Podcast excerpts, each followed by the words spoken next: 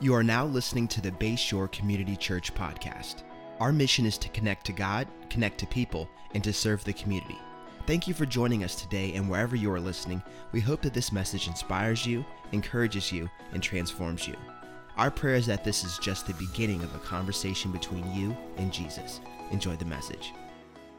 Well, good morning, Bayshore, Millsboro. Good to see you guys. So glad you're here. How many glad to be in church this morning? Glad to be in church?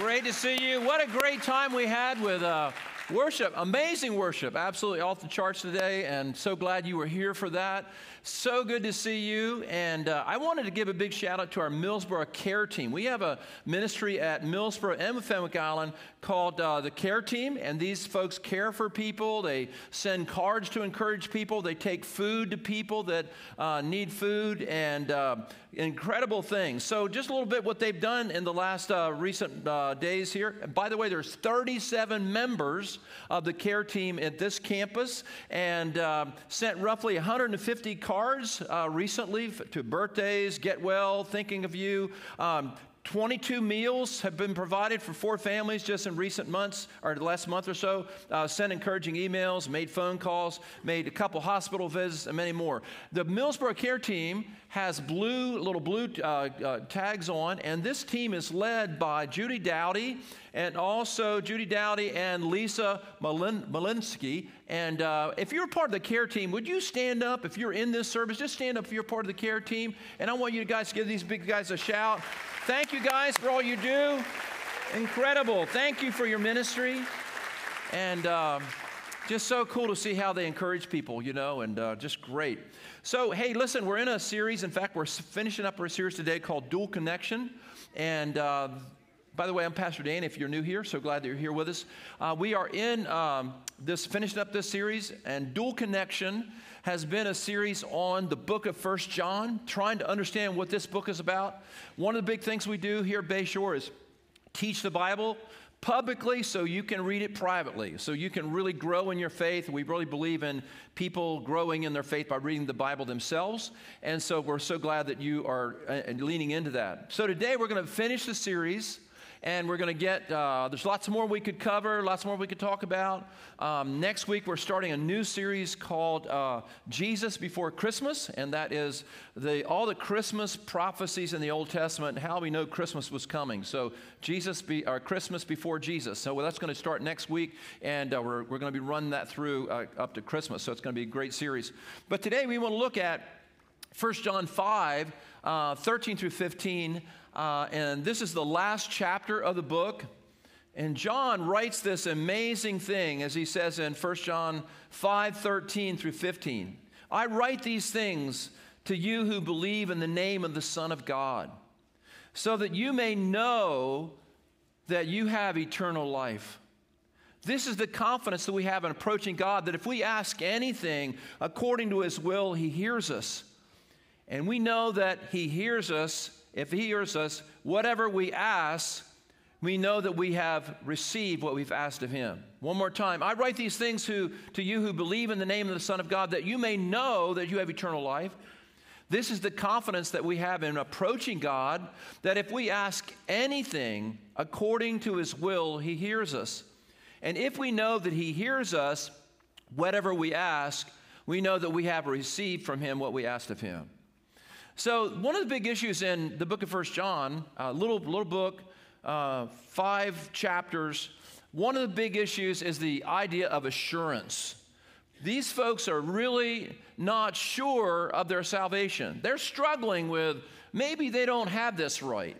And the reason that that's t- taken place is because there's been this kind of like uh, exodus from the church of these false teachers that said basically, that if you uh, are going to really be a Christian, you have to have this special, esoteric knowledge from God. That God will give you this special revelation. And there was a group of people that kind of pulled away from this little spiritual community that John was writing to. And they had this belief that in order to really be a part of God's kingdom and to be saved, you had to receive this very secret revelation and uh, later on, there was this, this, movement called Gnosticism that happened like a little bit after the New Testament. This is the beginning of that idea that people are saying, you know, what we really need is some special form of revelation so that we'll know this secret knowledge that other people don't know. And if we have this secret knowledge and only a few people have it, then we're really saved. And these false teachers had, had protested that they had this secret knowledge and every, everybody else didn't have that secret knowledge. And uh, it's sort of a really big problem for these people because they're thinking, well, maybe these people are right.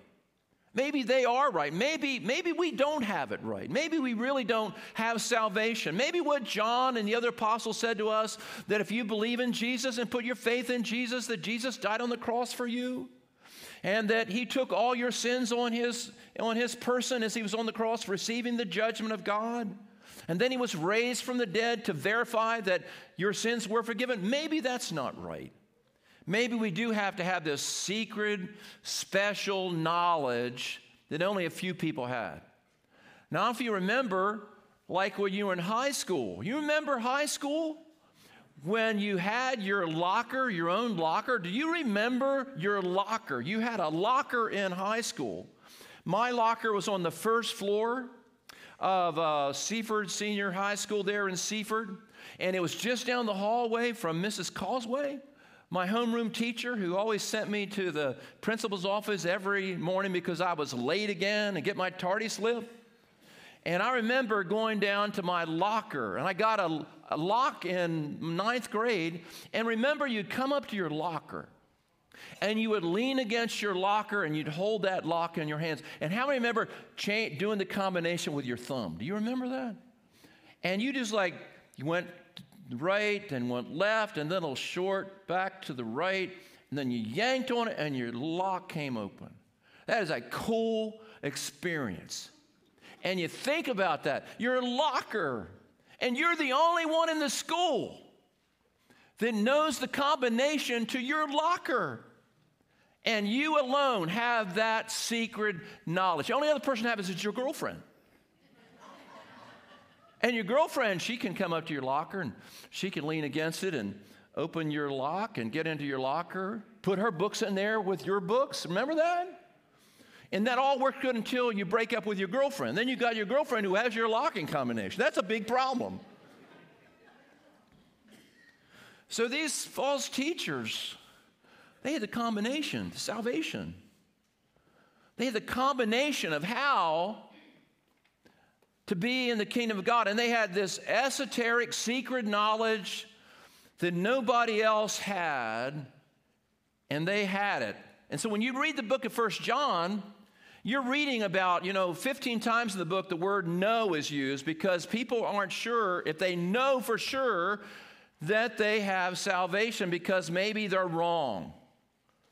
And so John writes to them to encourage them. When you think about that secret knowledge thing, that makes like 1 John 2:20 make a lot of sense. When he says in 1 John 2:20, "But you have an anointing from the Holy One, and all of you know the truth." Why is he saying that all of you know the truth? He's saying that to these people that are maybe we got it wrong, maybe we don't have the secret knowledge.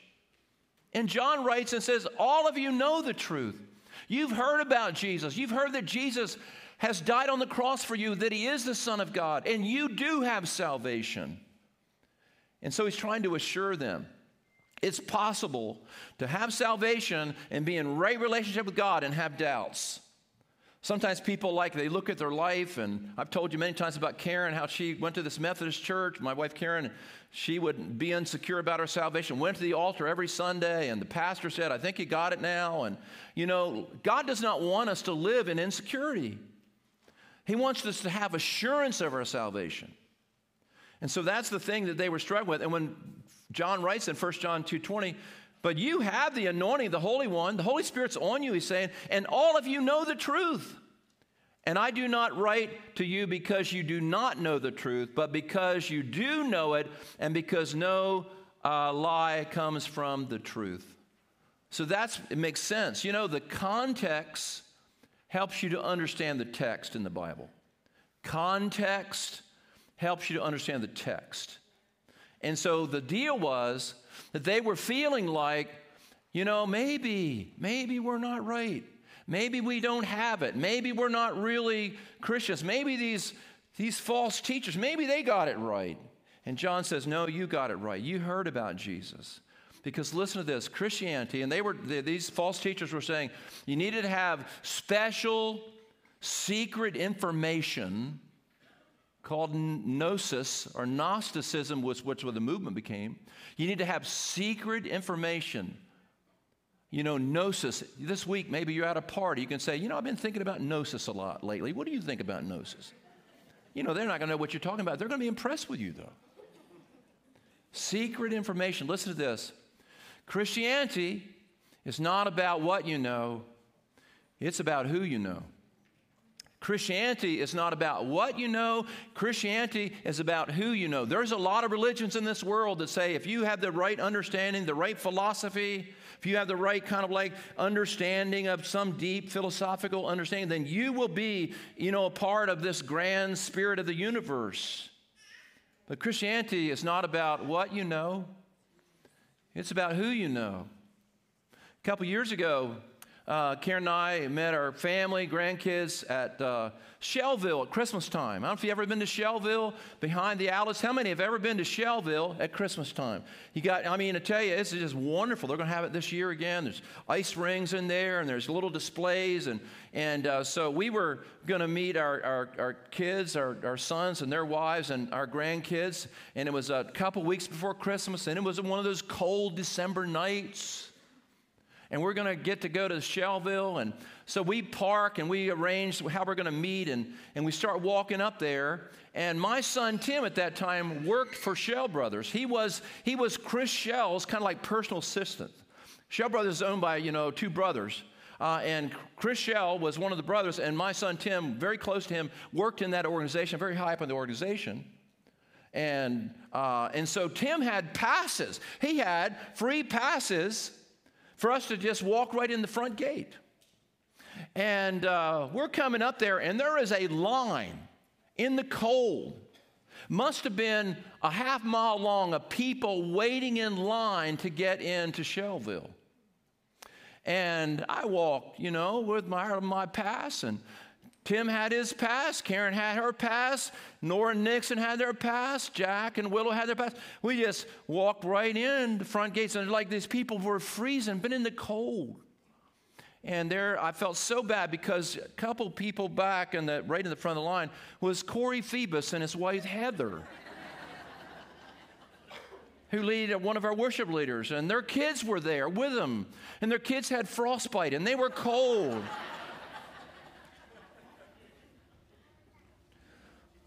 And I felt so bad for Corey, and I thought for a moment, why don't I give him my pass and let them get in? But I didn't feel that bad. So uh, we went right in. It's who you know.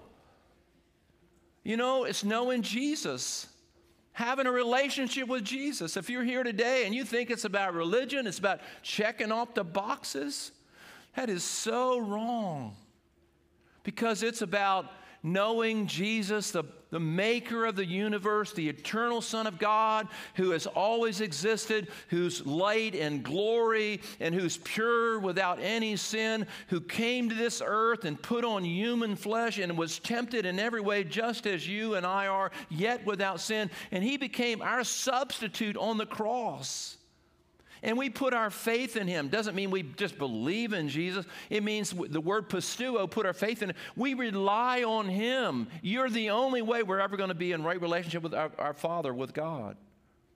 And so that was the message that the people of First John heard, that little spiritual community. That's the message they heard from the apostles.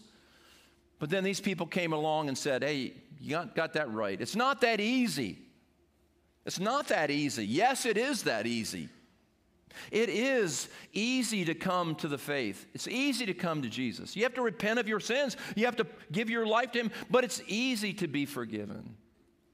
I want you to know that the, uh, your biggest problem and my biggest problem has already been taken care of. You know, I've got How many, I don't want to ask you to raise your hand, but how many got some problems? You got some stuff in your life right now. Some of you can't, you know, you got, we got problems. You got, some of you got health problems. I got plantar fasciitis in this left uh, leg. I've had it for like my, my foot. I probably had it for like six weeks now. And uh, boy, you know, I called, I have a knee doctor, uh, Dr. Kane. I love Dr. Kane at Beebe. And you know, he did on my knees. I called him. I said, How far down in the leg do you go? Do you go all the way down to the bottom? He said, No, you got to see a podiatrist. And so I saw a podiatrist. And I explained to him what's going on. He said, Yep, you got plantar fasciitis. Good luck with that, you know? I like, like there's nothing else. He just, you know, ride it out, man. That's my problem. I got that problem. It's not my only problem. I got other problems. All of us have got problems. We got problems. Some of us have got problems at work. Some of us have got problems with, with uh, you know, uh, things with our family. You got family issues. You got people in your family that are difficult to get along with and all that. And, you know, Thanksgiving's coming up and you're already starting to use drugs, thinking about coming to that family dinner. You know, sometimes you just, like, all that stuff happens in our life. We all have problems. But our biggest problem has already been solved. It says in the Gospels that Jesus came back to Capernaum.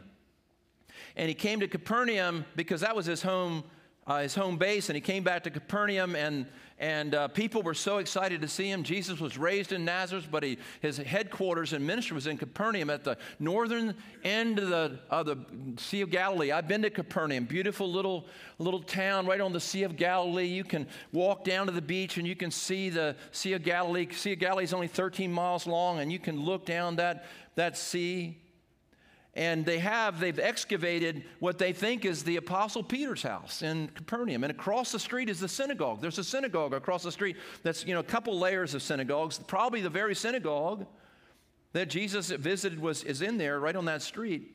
But the bible says in the gospels that jesus came back to capernaum and people were so excited to see him that they filled this house up.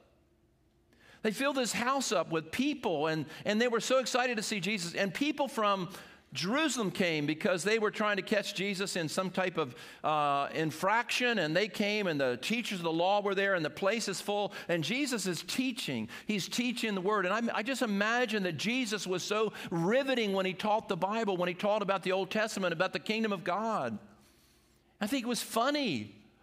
You know, he said things like, you know, if you got your brother has a speck in their eye, you know, if you got a log in your eye, don't try to take the speck out of the eye. You're like knocking people over with a log in your eye. That's funny. He was engaging.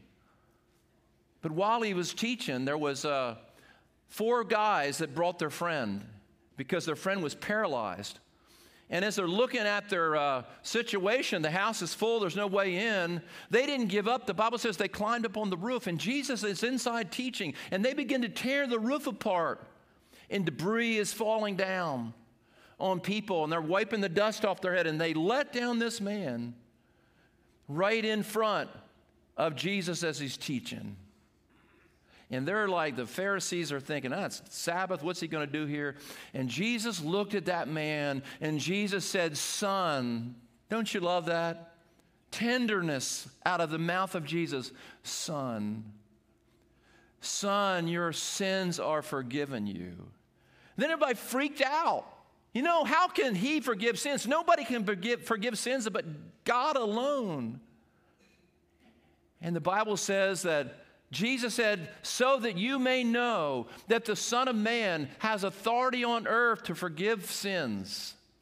Son, rise up and be healed. And that man walked out and he was healed.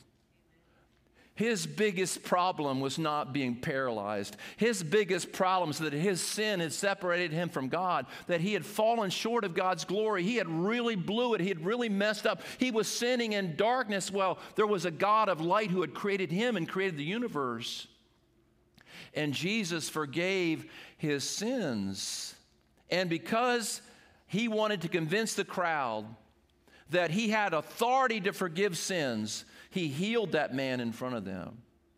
So, your biggest problem And my biggest problem, my biggest problem is not my plantar fasciitis. My biggest problem is not any financial issues. My biggest problem is not family issues. My biggest problem was sin, and I was separated from God because of my sin. And I want you to know that my biggest problem has been solved. So I can wake up every morning full of joy, full of grace, full of happiness, having assurance that my salvation is secure, not worrying if I'm in right relationship with the Lord. It doesn't matter what happens, it doesn't matter what I go go through, I am destined to live eternally in the presence of the God of light who loves me and cares for me.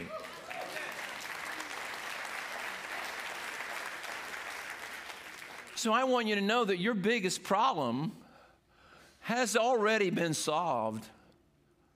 And the Bible says that these people in this uh, situation here, they were struggling, you know, they were thinking, oh my goodness, maybe I'm not, you know and they lacked assurance, and John writes to them and them. And then he talks about prayer in this verse.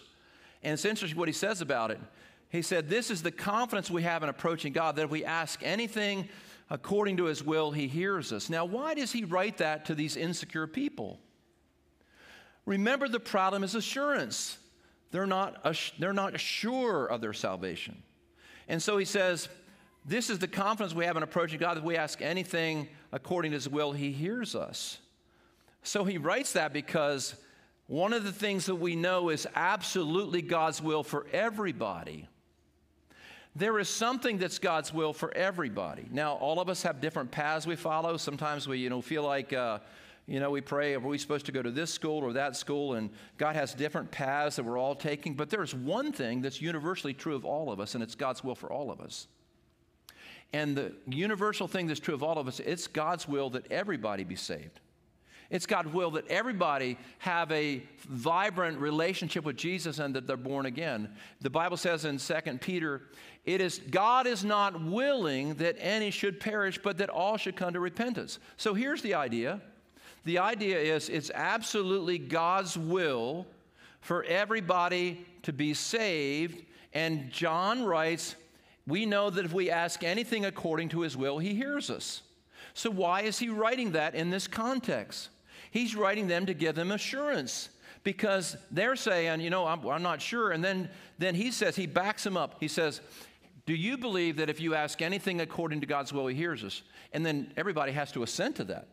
So when he says, if we ask anything according to God's will, He hears us. He's referring to primarily in the beginning that this idea that we have, we know it's God's will that everybody be saved. And if I pray for God to save me, if it's God's will, then I will be saved. So how could I have in assurance, not be assured if it is God's will that I be saved? And I pray and ask Him in uh, if, if, for save me. And because it's His will, God always answers prayers that are called, uh, that are uttered in according to His will.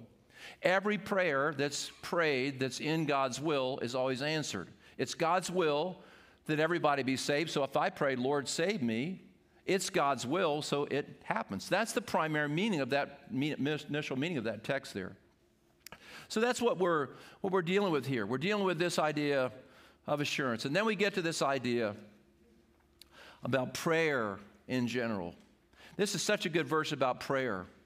And it says, this is the confidence we have in approaching God. That if we ask anything according to his will, he hears us.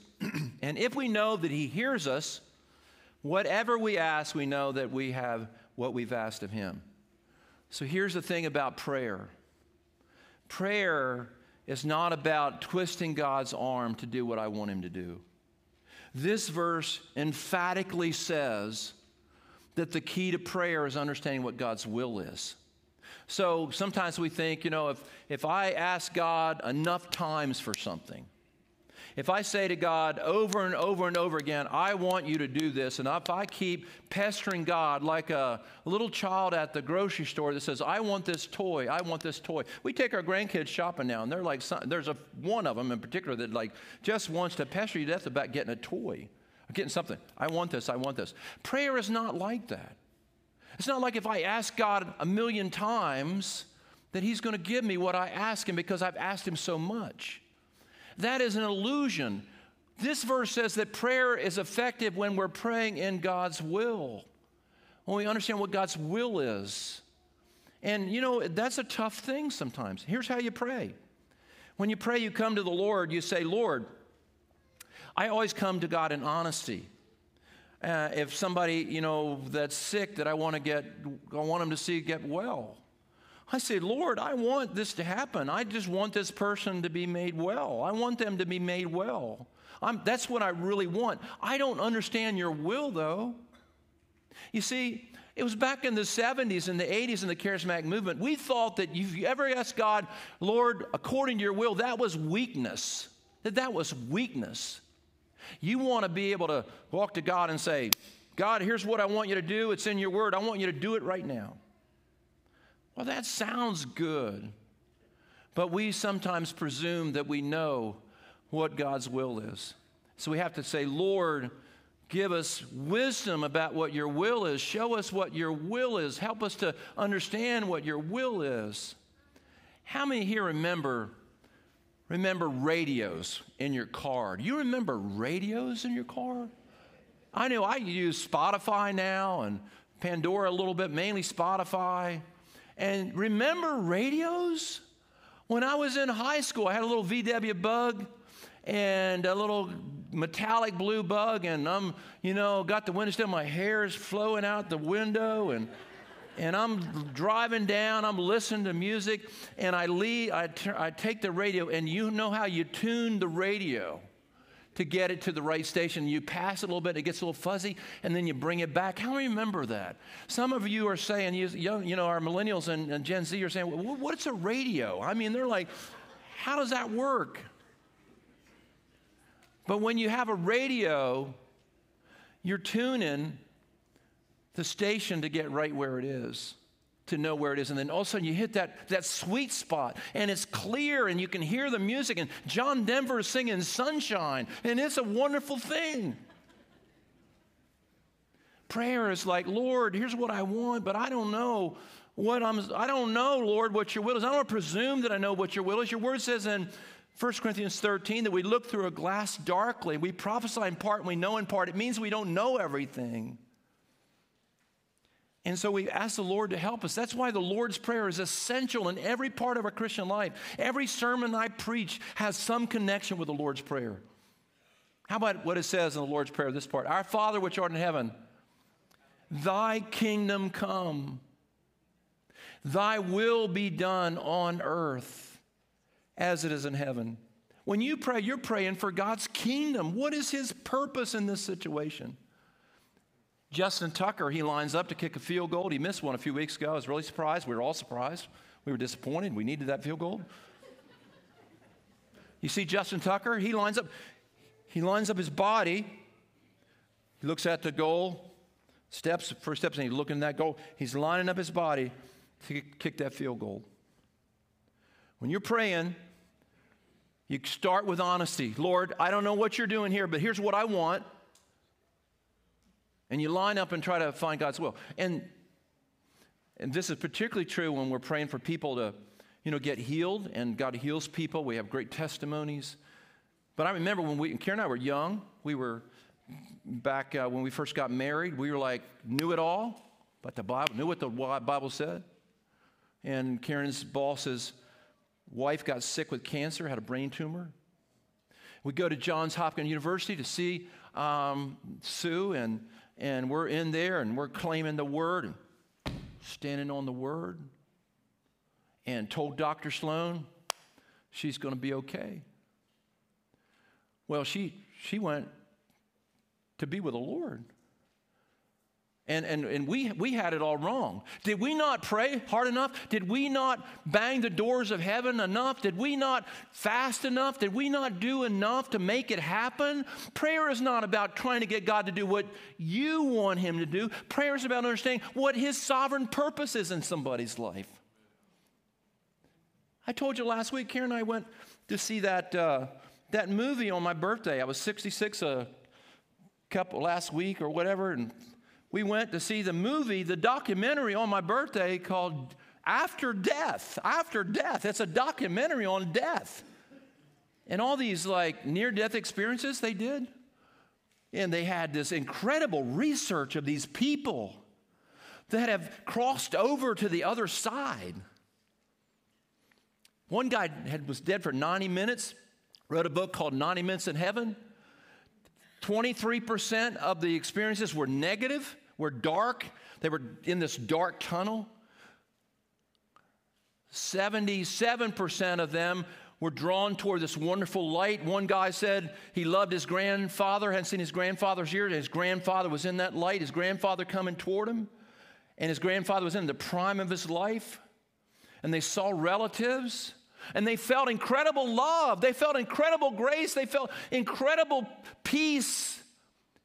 And one of the guys, this Piper guy, I think it was Piper is his name, the guy that wrote 90 Minutes in Heaven, he came back. He came back and he was depressed for being back. He was sad that he was back. When somebody goes to be with the Lord, we didn't lose. We weren't the we didn't mess up. We're the losers because we're still here. Just turn your name and say, We're the losers. Just say it to them right now. Paul said, To be absent from the body is to be present with the Lord. We got to get a bigger perspective about life and the reality of eternity. And as we walk our life, we think all of the happiness is contained in this little space we live in. And I'm here to tell you, I have not seen nor ear heard the things that God has prepared for those that love Him. So we start our prayer with honesty. Lord, this is what I want you to do, but I plead ignorance. I don't know what I'm doing. I don't know if I'm praying your will. But I ask you to tune me up so I can see your will. If we ask anything according to his will, he hears us, and we know that we have what we've asked of him because we prayed in his will. That is what the scripture says. And I'm here to tell you that's so liberating. So liberating. Well, say, Pastor Danny, what about like praying, you know, you know, praying like the widow story where she's banging on the door and she's praying, you know, give me bread, give me bread. And, and Jesus talking about persistence. Persistence in prayer is connected to executing in the spirit what God's will is on this planet. We're called to execute in prayer what God's will is on this planet. And so we pray in that way. Uh, Remember Elijah, Elijah in the Old Testament, Elijah, you know, confronted the prophets of Baal on Mount Carmel. And, and, uh, and then he said, you know, the Lord had told him that it was going to rain. It was supposed to rain. It hadn't rained for three and a half years. And so after he got rid of all the prophets of Baal and Ahab went back to Jerusalem, and he said, you go back to Jerusalem because it's going to rain. And, and this is God's will. But here's how does it get initiated? He goes to uh, the top of Mount Carmel and he gets on his knees and he puts his face on the ground right in front of his knees. He's in like a birthing position and he's praying for it to rain. He sends his servant, so go check to see if there's any clouds. And the servant runs and the servant looks at no cloud, nothing. He prays again and the servant comes back and third time, no cloud. He's praying, he prays and he prays, he prays the fourth time, the fifth time, sends a servant, no cloud. He's praying persistently, but he's praying, he's executing God's will. And then finally, he prays the seventh time, and he sends the servant, and he says, I see a cloud about the size of a man's hand. And he says, You better get your raincoat on. It's going to rain and he executed God's will by persistence. Say this with me. If we pray anything according to God's will, he hears us. And we know that we have what we've asked of him. See, this has been so liberating for me in my life because as a pastor, you feel like responsible for people, you know? And um, I, I prayed for people, the Lord to, you know, do great things, and I've seen God do miracles. I've seen families come back together. You know, by the way, I haven't said this, I didn't say this earlier tonight. I think it's in some of my notes. One of the things that prayer cannot do, prayer can never manipulate another person's will. I have people come to me and they say, like, man, pray for my wife to come back to me and pray that she'll leave, you know, the affair she's in and all that. And I, I always tell them, I, I'm going to level with you. We're going to pray, we're going to fast. And when we pray and fast and we pray, Holy Spirit will come around your wife and will convict her and make her feel miserable. But at the end of the day, it's her will that will prevail because God will never override another person's will just because you pray something. And that's liberating, that's helpful. But this has helped me in my, in my life because when I come to the Lord with big stuff, stuff I want Him to do, stuff that's painful, I say, God, take this away from me. I mean, this is, I hate this, Lord. Take this away from me. And I'm praying, I'm asking God to change this situation. And I'm asking the Lord to take me out. It's like, I'm like Paul in 1 Corinthians or 2 Corinthians 12. Lord, I got this thorn in the flesh. Take it from me. He prayed it three times. And the Lord never took the thorn away. And what did he say to him? My grace is sufficient for you. Lean on me in the situation you're in. Lean on me. Draw near to me. Trust me in every sit, every day. Every day that you get up and you face that situation, know that the grace of the Lord is with you as you go through this. Sometimes you pray and He takes the thorn away.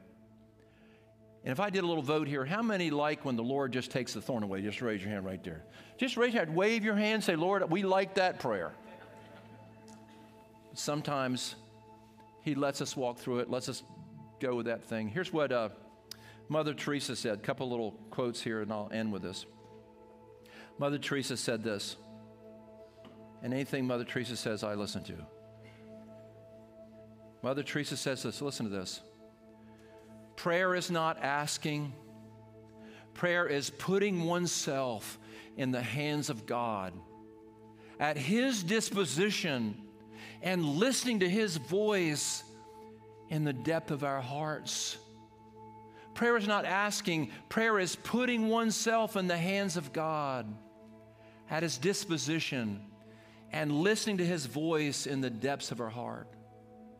Soren Kierkegaard, the famous Danish philosopher and theologian, says this the function of prayer is not to influence God, but rather to change the nature of the one who prays.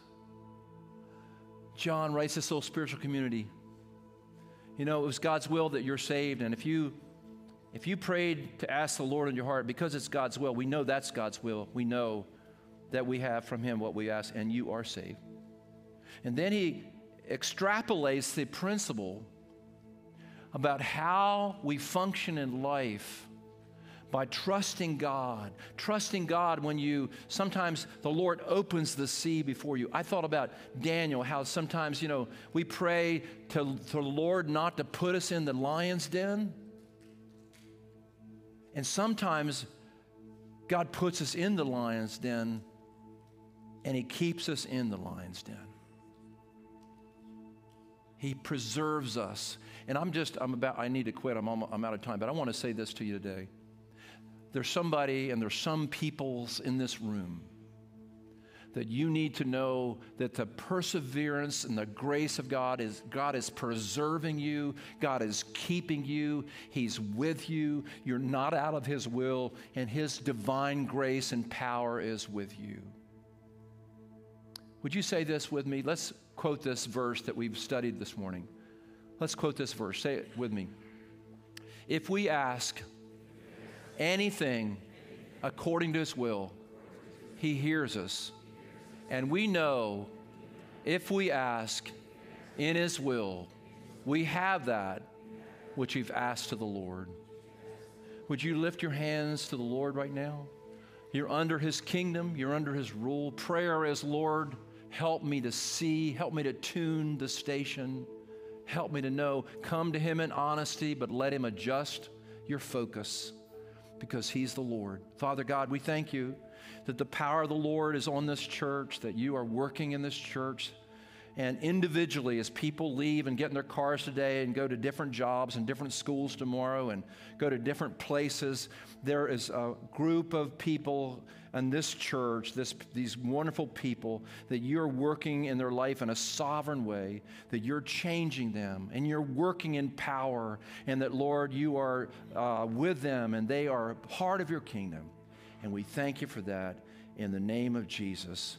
And everyone said, Amen and amen. Amen. Amen. I love you guys. Let's give the Lord a praise offering this morning. Thank you for coming. Thank you so much for joining us on the Bayshore podcast. I want to encourage you to take this message you just received and allow it to go deep into your soul and let Jesus do the deep work that only He can do. A special thanks to everyone that gives generously to Bayshore. It's because of you that this ministry is possible, creating life change all over the world. You can be a part of spreading the message around the world by going to bayshore.online and clicking Give. For all things Bayshore, visit bayshore.online to find out what your next step may be. You can subscribe right here and share this podcast with your friends and family. Thank you again for listening. God bless you.